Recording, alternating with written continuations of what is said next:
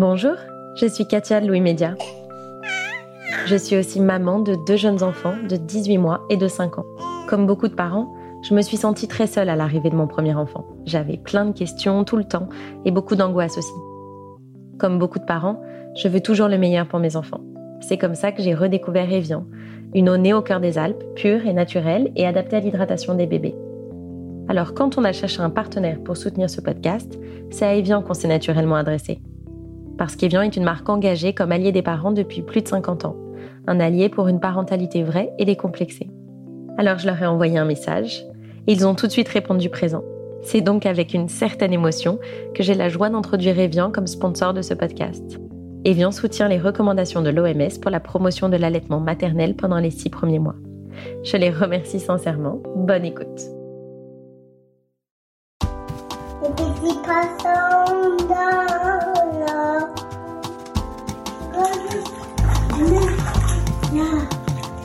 Super parents donnent généralement le bain à leur enfant le soir après l'école. Mais moi, je suis un parent paresseux. Et le soir, après ma journée de travail, après être allé chercher Abel à la crèche et avoir vu défiler ma vie trois fois devant moi sur le chemin parce que mon fils ne s'arrête pas au passage piéton, eh bien j'ai la flemme de lui donner le bain. À la place, Abel prend sa douche avec moi le matin. Je ne sais pas chez vous, mais chez moi la douche n'est pas immense. Parfois, Abel montre mon sexe et se marre. Et moi, un matin sur deux, en même temps que je shampouine mon crâne, je me demande si prendre une douche avec mon fils, ça n'est pas déplacé. Si ça ne serait pas le moment d'arrêter, il a presque trois ans, et de devenir un parent qui ne gagne pas de temps. Comment savoir quand le moment est venu de dresser une barrière entre le corps de son enfant et le sien? Jusqu'à quel âge la vue du sexe de ses parents est acceptable Faut-il être libéré, pudique, coincé, verrouiller toutes les portes, cacher les clés de nos intimités d'adultes pour protéger nos enfants Et que se passe-t-il quand certaines familles vont trop loin? Quand à la maison, un enfant n'a aucun espace pour exister en dehors du regard des adultes, quand son intimité et celle de ses parents ne font plus qu'une?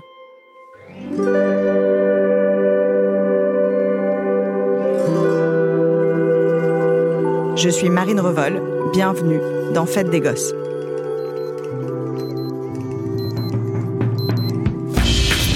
Fête des gosses Fête des gosses. Fête des gosses.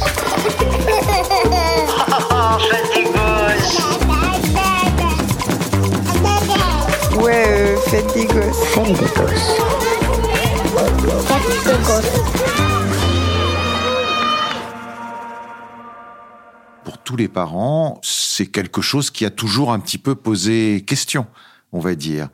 Et puis, les parents se rendent compte qu'il n'y a pas beaucoup de nudité dans l'espace public, a priori. Quand on se promène dans la rue, personne n'est nu. Quand on regarde des images, même à la télévision, c'est rare que les gens soient nus. Ça peut arriver. Quand on feuillette des magazines, les gens ne sont pas nus. Donc, très vite, ils savent que les enfants vont découvrir qu'il y a quelque chose à cacher autour de ça, autour des organes sexuels. Il y a quelque chose qui ne se montre pas.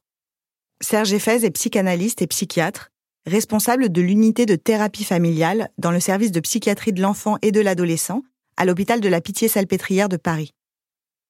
Il a aussi été nommé membre de la commission parentalité, mise en place par le ministère des Solidarités et des Familles en 2023.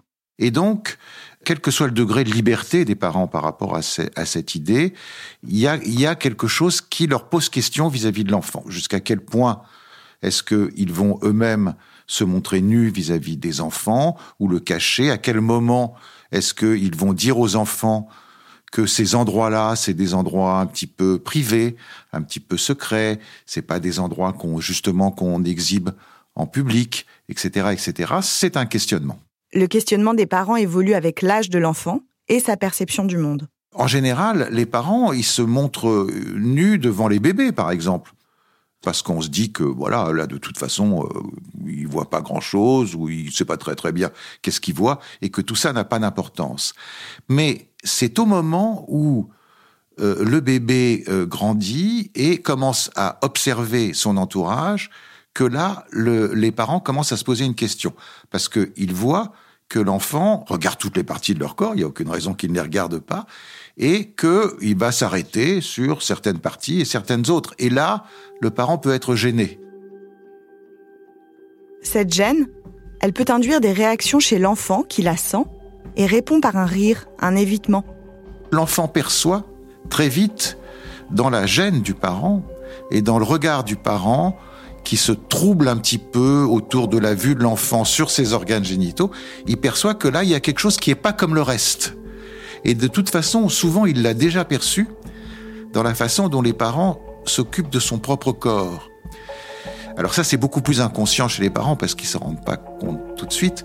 Mais quand on câline un enfant, quand on le change, quand on le nettoie, quand on lui nettoie sa couche, etc., il y a autour de, des organes génitaux des petites filles comme des petits garçons quelque chose qui est plus précautionneux ou plus gêné ou qui se fait avec des rires. Le papa, quand il va nettoyer la vulve de sa petite fille, il y a quelque chose qui est peut-être un peu plus délicat, un petit peu plus gêné parce que c'est pas si familier que ça pour lui.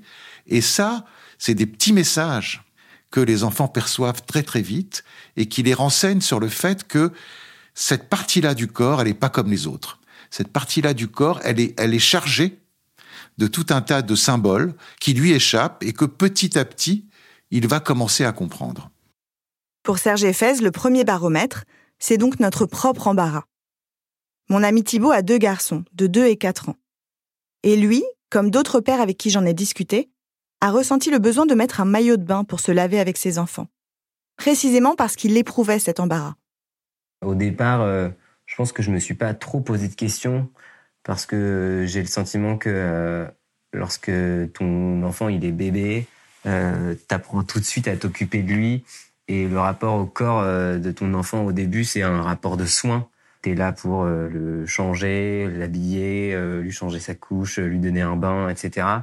Je me suis pas du tout posé ces questions-là et lui, tu vois bien qu'il se les pose pas non plus quand il est tout bébé.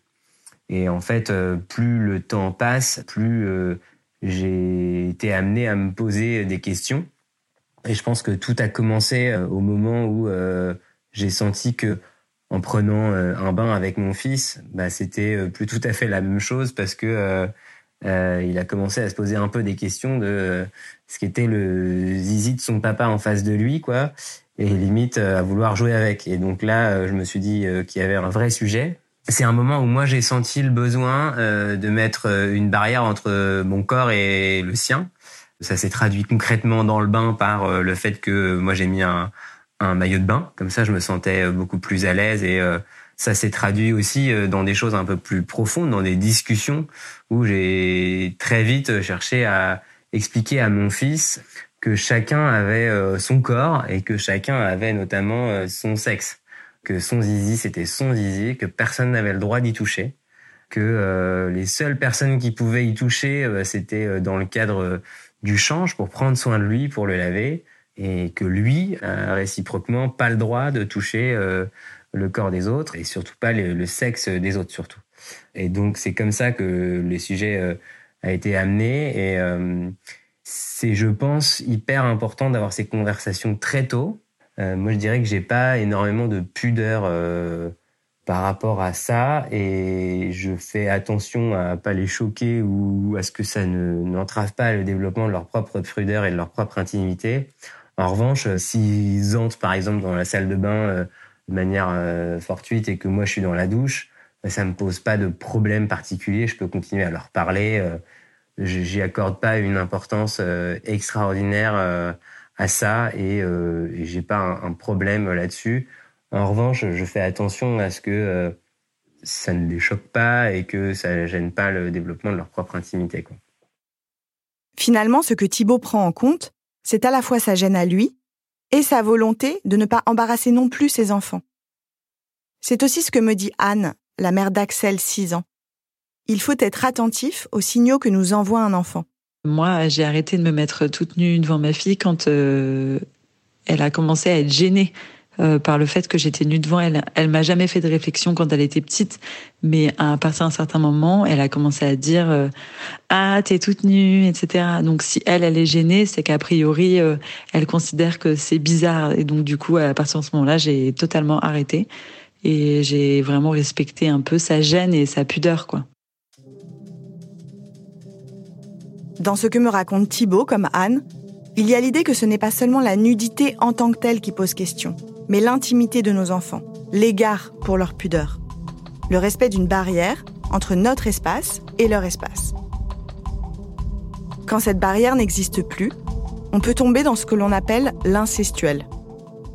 C'est-à-dire que toute la question de l'effraction corporelle, ou disons de l'incestuel tel qu'on l'entend aujourd'hui, c'est-à-dire le fait que euh, n'est pas du tout dans l'inceste, mais on est dans le fait que c'est comme s'il n'y avait pas de limite entre le corps du parent et le corps de l'enfant, comme si le corps de l'enfant appartenait aux parents. L'incestualité, ou le climat incestuel, c'est une notion encore méconnue, mais dont on parle de plus en plus à l'aune du mouvement MeToo Inceste. C'est un terme emprunté au psychiatre et psychanalyste français Paul-Claude Racamier. En 1992, il le définit comme une relation extrêmement étroite, indissoluble, entre deux personnes que pourrait unir un inceste et qui cependant ne l'accomplissent pas, mais qui s'en donnent l'équivalent sous une forme apparemment banale et bénigne. Qu'est-ce qui est gênant pour un enfant lorsqu'il voit son père ou sa mère nue? Qu'est-ce qu'on appelle la gêne à ce moment-là? La gêne, c'est un trop de sensations, on va dire. C'est un trop d'émotions. On voit son père ou sa mère nue euh, dans la cuisine ou on voit son père et sa mère habillés dans la cuisine, on n'éprouve pas la même chose. Qu'est-ce qu'on éprouve quand on le voit nu? On éprouve toutes ces émotions extrêmement complexes qui sont liées à la sexualité à proprement parler. C'est-à-dire qui sont liées au fait que ce qu'on voit, c'est des organes génitaux, c'est des organes sexuels, que donc c'est lié à l'acte sexuel, l'acte sexuel qui est plus ou moins représentable pour l'enfant, plus ou moins représentable différemment à différents âges. C'est souvent des représentations très complexes pour l'enfant. La sexualité, on ne sait pas très très bien. Euh, est-ce que c'est bestial Est-ce que ça fait mal Est-ce que c'est agréable On comprend aussi vaguement, enfin on le sait d'ailleurs, que c'est euh, aussi par rapport à ça qu'on est venu au monde, que c'est comme ça qu'on fait les enfants, mais que ça va plus loin, que c'est aussi comme ça qu'on se donne du plaisir, de la jouissance, enfin tout ça, on commence à le comprendre, plus on avance en âge. Et donc tout ça est cristallisé dans la vue des organes génitaux de ses parents, c'est-à-dire que toutes ces représentations sont là. Ça ne veut pas dire qu'on les a dans la tête, mais ça veut dire qu'elles sont là quelque part, et c'est ça qui participe de la gêne et de ce que j'appelle l'excitation. Alors ce que j'appelle excitation, c'est pas du tout quelque chose d'agréable, c'est un trop plein de euh, sensations. C'est un trop-plein d'émotions et que ce trop-plein, on n'arrive pas à le métaboliser, on n'arrive pas à l'écouler tout seul. Ce que j'appelle l'excitation chez l'enfant, c'est euh, tout ce qui vient submerger sa tranquillité et ses sensations habituelles. De même qu'on dit qu'un petit garçon euh, qui commence à courir partout en poussant des cris et, et, en bousculant tous les meubles, il est excité. Oui, il est excité. Et qu'il n'y a pas de frontière entre ce qui est de l'ordre de l'excitation à proprement parler et de l'excitation sexuelle. C'est un petit peu les mêmes sensations, mais elles ne se portent pas, évidemment, sur les mêmes représentations et sur les mêmes objets. Ensuite, ce que dit Serge Eiffez, c'est que ce n'est pas le nombre de jours que vous passez à vous balader tout nu devant votre enfant qui compte, pas le nombre de bains. Être un parent qui met une combinaison intégrale pour se doucher n'est pas un meilleur parent que celui qui est nu, sauf si la nudité est sexualisée. La question, c'est de ne pas être intrusif, de ne pas faire effraction dans l'intimité de son enfant. Car c'est justement là qu'on entre dans l'incestualité. L'incestuel, c'est justement tout ce qui vient faire effraction entre les fantasmes des adultes et les fantasmes des enfants. C'est-à-dire que tout ce qui fait qu'il ne va pas y avoir de limite entre ce que l'enfant ressent, éprouve en termes d'excitation, d'élan, de désir autour des plaisirs de son corps, et de la proximité qu'il a envie d'avoir avec le corps de l'autre, et la façon dont l'adulte va mettre des limites et des frontières par rapport aux désirs et aux pulsions de l'enfant. Et vous voyez là que je prends plutôt les choses en sens inverse. C'est-à-dire que la question, c'est cet enfant un petit peu euh, qui a envie de tout découvrir, de faire feu de tout bois, d'éprouver tous les plaisirs de son corps, et des adultes qui vont mettre des limites à ça en disant, voilà, c'est des parties privées, c'est à toi, ça ne nous appartient pas, et tu n'as pas accès à notre corps de la même façon que nous n'avons pas accès à ton corps pour certaines choses qui relèvent justement de ce domaine du plaisir et de la sexualité. Donc, il va y avoir incestualité lorsque ces barrières vont être franchies. Mais, du coup, ce concept d'incestualité, il s'élargit à ce qui se passe non seulement sur le plan corporel, ou même pas du tout sur le plan corporel, mais sur le plan psychique. C'est-à-dire, c'est lorsque le psychisme des adultes, lorsque l'émotion des adultes, les sensations des adultes n'arrivent pas à trouver une limite entre ce que les adultes éprouvent et ce qu'ils vont projeter sur l'enfant, ce qu'ils vont introduire dans le psychisme de l'enfant, dans les sensations de l'enfant. Le plus important dans ce qu'est l'éducation d'un enfant, c'est évidemment tout ce qu'on va lui transmettre, mais c'est aussi tout ce qu'on va lui donner comme garde-fou entre le monde interne de l'adulte et le monde interne de l'enfant. Ce qu'on appelle le par-excitation, c'est-à-dire le fait que tout ça ne se transmette pas trop, ne communique pas trop, ne se diffuse pas trop entre le parent et l'enfant. Sinon, l'enfant devient comme une partie de l'adulte. C'est-à-dire qu'il a une maman qui est très déprimée, qui va très mal. Elle n'arrive plus à mettre de frontières entre sa douleur interne et l'enfant, et l'enfant devient le réceptacle de tout ce qu'elle éprouve. Il a un père qui est trop en colère, et le père n'arrive pas à canaliser cette colère par rapport à, à l'enfant, c'est-à-dire qu'elle n'est pas ciblée, mais elle est sa colère à lui interne pour tout un tas d'autres choses que ce que fait ou ne fait pas l'enfant. Et à ce moment-là, l'enfant reçoit, comme un espèce de récipient, toute cette colère que l'adulte éprouve. Et là, on est déjà dans l'incestuel, c'est-à-dire qu'on ne sait plus qui éprouve quoi à quel moment. L'incestuel va bien au-delà de l'intimité et de la question de la nudité. Cela peut passer par tout un tas de choses qui ne permettent pas à l'enfant d'avoir son monde d'enfant. Il n'y a pas d'acte d'inceste, mais il y a effraction. Le corps et l'intimité de l'adulte sont omniprésents. L'enfant, en revanche, n'a pas le droit à de l'intimité. Faites des, Faites des gosses. Faites des gosses. Lorsque euh, mes fils euh, ils vont aux toilettes, je leur demande toujours s'ils veulent que je ferme la porte. euh, par exemple, Euh, j'ai des neveux et nièces aussi qui sont un petit peu plus grands et euh, du coup, bah, je leur dis euh, euh, là quand tu te mets en pyjama, euh, si tu veux, tu peux aller dans la salle de bain, tu te changes et puis tu reviens quand t'as mis ton pyjama. Si t'as besoin d'aide, je viens, mais tu peux te mettre toute nue ou tout nu dans la salle de bain, comme ça, mes fils te voient pas, etc. Voilà, je pense que c'est très important que euh, chacun euh, puisse grandir en sentant qu'on respecte euh, son intimité, que cette intimité, elle, elle est normale, qu'elle doit se développer plus on avance dans l'âge. Typiquement, dans un climat incestuel, il est courant que les parents ne ferment pas la porte des toilettes. Mais cela peut passer par un tas d'autres choses. Ne pas avoir la possibilité de fermer la porte de sa chambre, entendre ses parents parler de leurs ébats sexuels, voire y assister, continuer de laver son enfant alors qu'il est capable de le faire tout seul, ou encore l'obliger à dévoiler son intimité.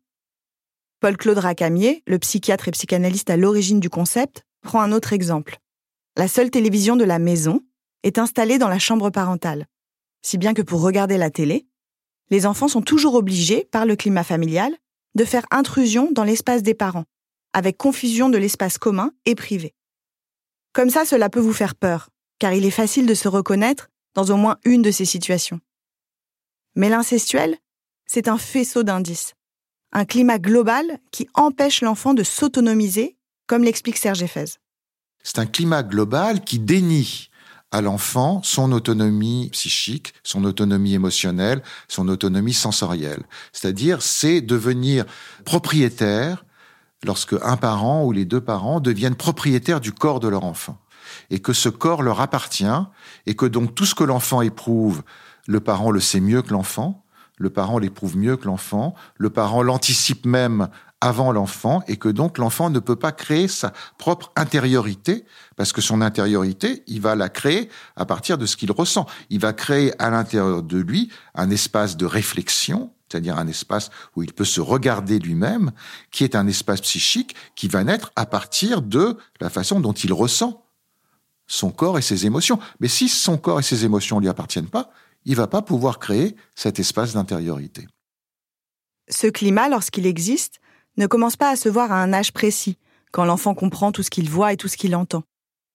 Serge Effez m'a expliqué comment les enfants, même tout petits, peuvent ressentir l'incestualité. Dans la toute petite enfance, disons avant le langage, pour un tout petit bébé, l'incestuel va être ce rapport de collage au corps de l'enfant, qui fait que l'enfant sent que dans le câlin que vous êtes en train de lui faire, il ne s'agit pas seulement de lui faire un câlin pour la chose agréable que ça peut être, pour l'un et pour l'autre, mais que ce câlin va avoir une autre fonction pour vous.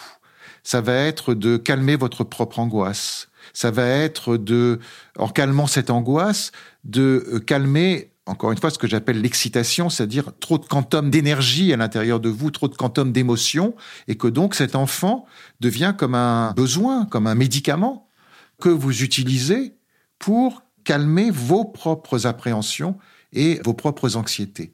Et là, on est dans les fractions.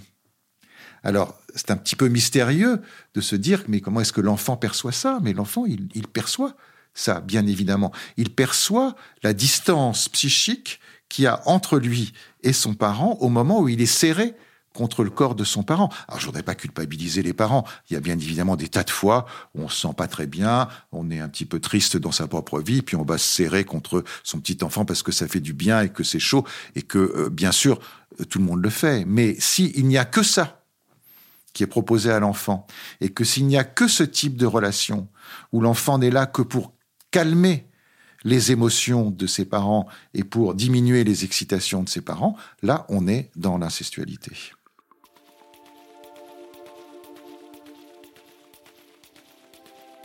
Ici, on est dans l'incestualité précisément parce qu'on fait en sorte que le corps de l'enfant se fonde dans le nôtre, si on peut dire. Or, ce que m'explique Serge Effez, c'est que tout le travail de l'adulte vis-à-vis de l'enfant, c'est de l'autonomiser. Un bébé naît, et dès ce moment-là, il devient un être qu'un jour, on va pousser hors du nid, pour qu'il devienne un individu à part entière.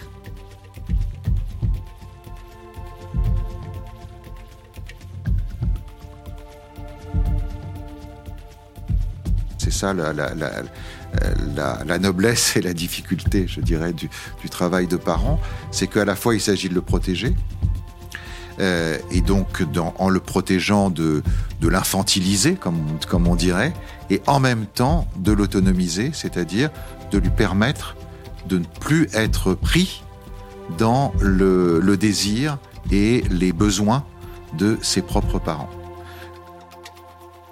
C'est toute cette balance auxquels sont confrontés les parents depuis la naissance de l'enfant.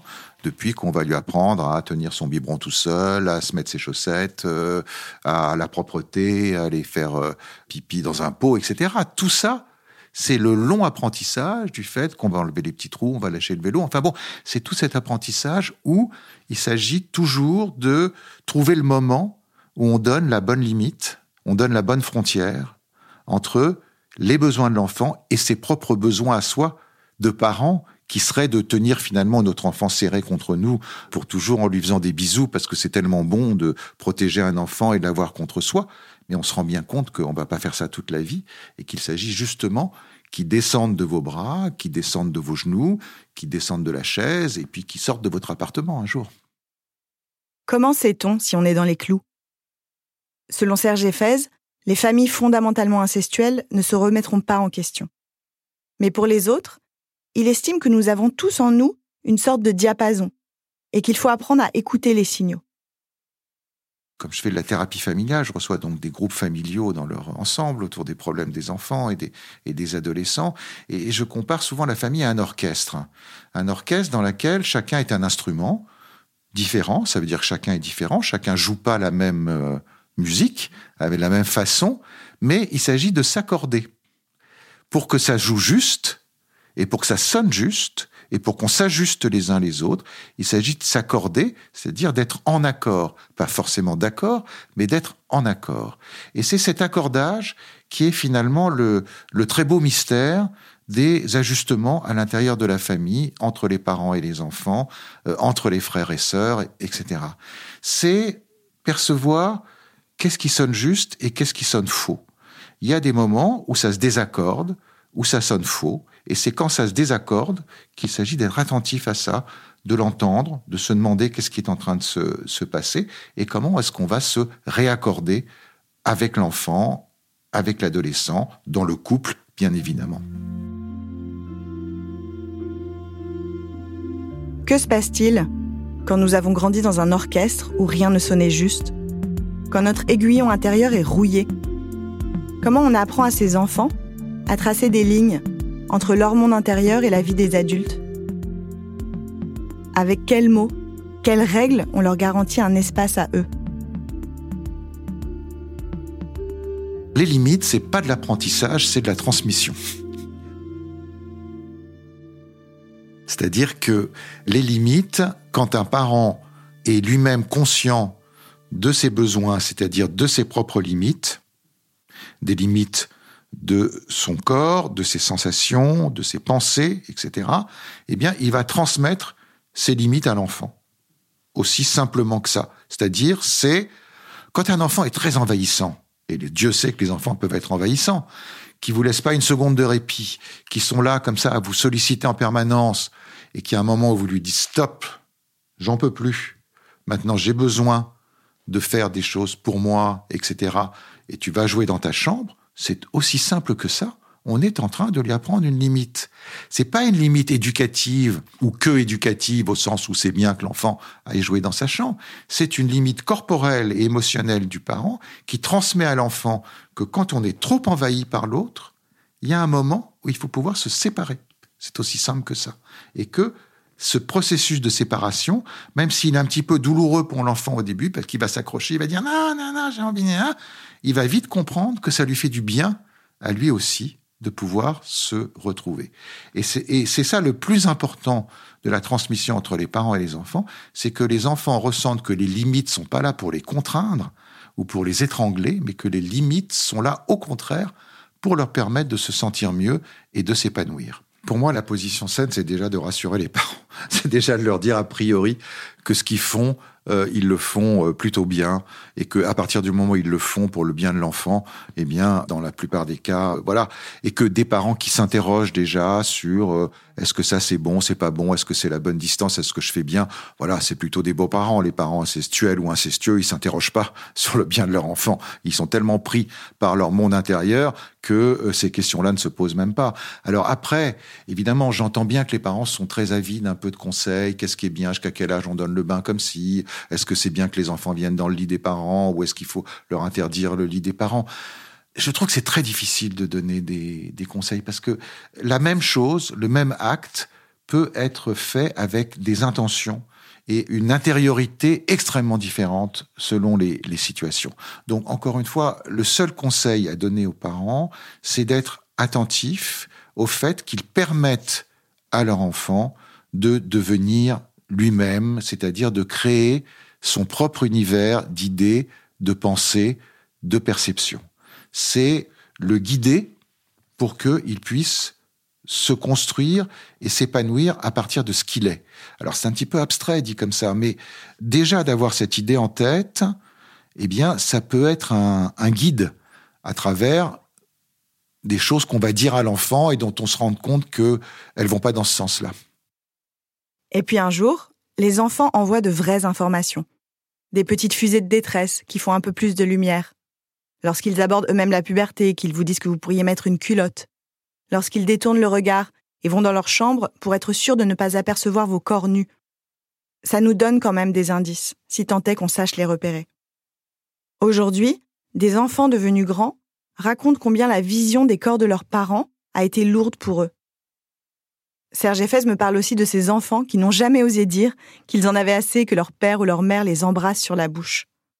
Là aussi, embrasser son enfant sur la bouche, euh, il y a des mères, des pères qui font ça tellement naturellement et euh, sans avoir la moindre euh, arrière-pensée par rapport à ça, qu'on n'a pas envie de leur chercher des poux dans la tête, mais quand même. Les parents, ils sont pas seuls au monde, hein, ils sont dans un bain mythique et mythologique et un bain culturel qui nous entoure et où les choses ont une signification autre que celle qu'elle peut avoir pour les parents eux-mêmes et dans cette famille-là. Et que ça, ça a aussi de l'importance. Et que très vite, on voit que le baiser sur la bouche, ça a du sens que ça a un sens qui est sexualisé, qui concerne les couples, qui concerne les relations sexuelles et affectives entre adultes, et que donc, forcément, ça a une connotation d'effraction par rapport aux enfants. Et même s'ils ne s'en rendent pas compte, au moment où ça se fait, même si les enfants ne s'en rendent pas compte au moment où ça se fait, combien d'enfants devenu adulte, j'ai entendu par la suite qui disait mais ma mère m'embrassait sur la bouche, j'osais pas lui dire que je trouvais ça dégoûtant, que je trouvais ça inapproprié, que j'avais aucune envie qu'elle le fasse. Donc c'est vrai que je donne peu de conseils, mais celui-là je le donnerai quand même aux parents. J'ai envie de leur dire évitez ça.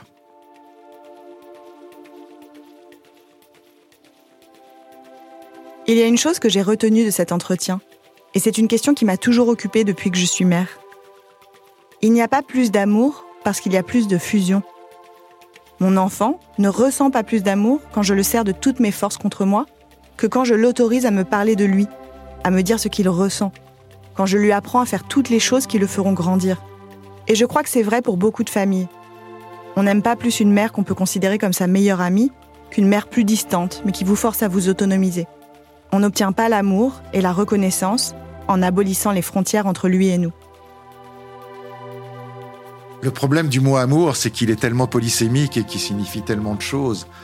Depuis la, la passion qu'on éprouve pour son bébé à partir du moment où il vient au monde, à la passion qu'on éprouve pour un partenaire euh, amoureux, euh, à l'amour qu'on éprouve pour euh, son travail ou ses investissements intellectuels, c'est toujours le même mot qu'on emploie. Donc l'amour, il est chargé évidemment d'énormément de, de choses différentes. Il est surtout chargé de cette contradiction fondamentale qui est que euh, est-ce qu'on aime l'autre pour soi ou est-ce qu'on aime l'autre pour lui-même et pour ce qu'il est? C'est-à-dire est-ce qu'on aime l'autre dans la séparation parce qu'il est quelqu'un de différent Ou est-ce qu'on aime l'autre pour nous-mêmes, c'est-à-dire dans la fusion et dans l'abolition de la différence et dans le fait qu'on va éprouver la même chose, ressentir la même chose, avoir les mêmes envies, les mêmes besoins, les mêmes désirs, euh, la même jouissance, etc. en permanence.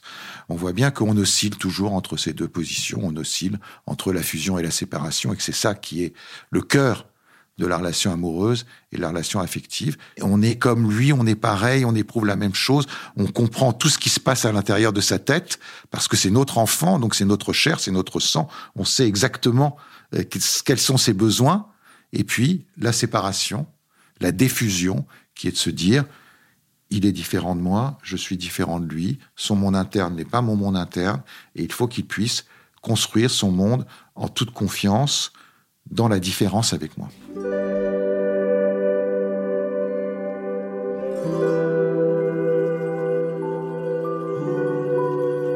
Je suis Marine Revol et vous venez d'écouter Fête des Gosses, une production Louis Média.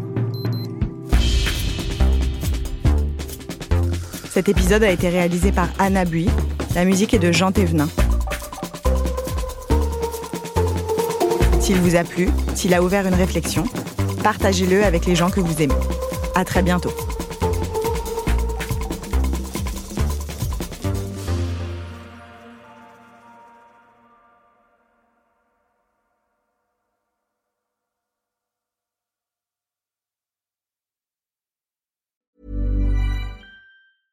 Je présente mon billet, elle prend mon téléphone, elle a grandi, je vois qu'elle zoome, elle me dit mais c'est un faux billet madame. Et ce jour-là, je suis avec mon frère et je me dis, mais il se fout de moi ou quoi? Je lui demande à quelle heure il rentre et là, il me ment sur euh, l'horaire de retour et il me donne un horaire euh, trois heures plus tard. Sur les coups de midi, je sais pas pourquoi, je vérifie mon application bancaire et je me rends compte que j'ai été débité de 400 euros sur mon compte bancaire. Je vois le, policier regarder euh, son écran, on voit qu'il y a un pavé, quoi. Et là, il me regarde et il dit Monsieur, je peux pas vous dire ce qu'il y a sur mon écran. Par contre, regardez-moi bien droit les yeux, fuyez. Je fais une marche arrière. Et à ce moment-là, une jeune fille arrive en courant. On lui hurle par la fenêtre que nous sommes toutes ces meufs. Donc je lui dis à toi, ramène ton cul ici tout de suite parce que ça va partir en cacahuète. Lover, voleur, une série de quatre épisodes tournée par Lisanne Larbani après son enquête dans Libération à propos de Lesty, le caméléon de Tinder, et à écouter à partir du 22 avril dans Passage, notre podcast d'histoire vraie.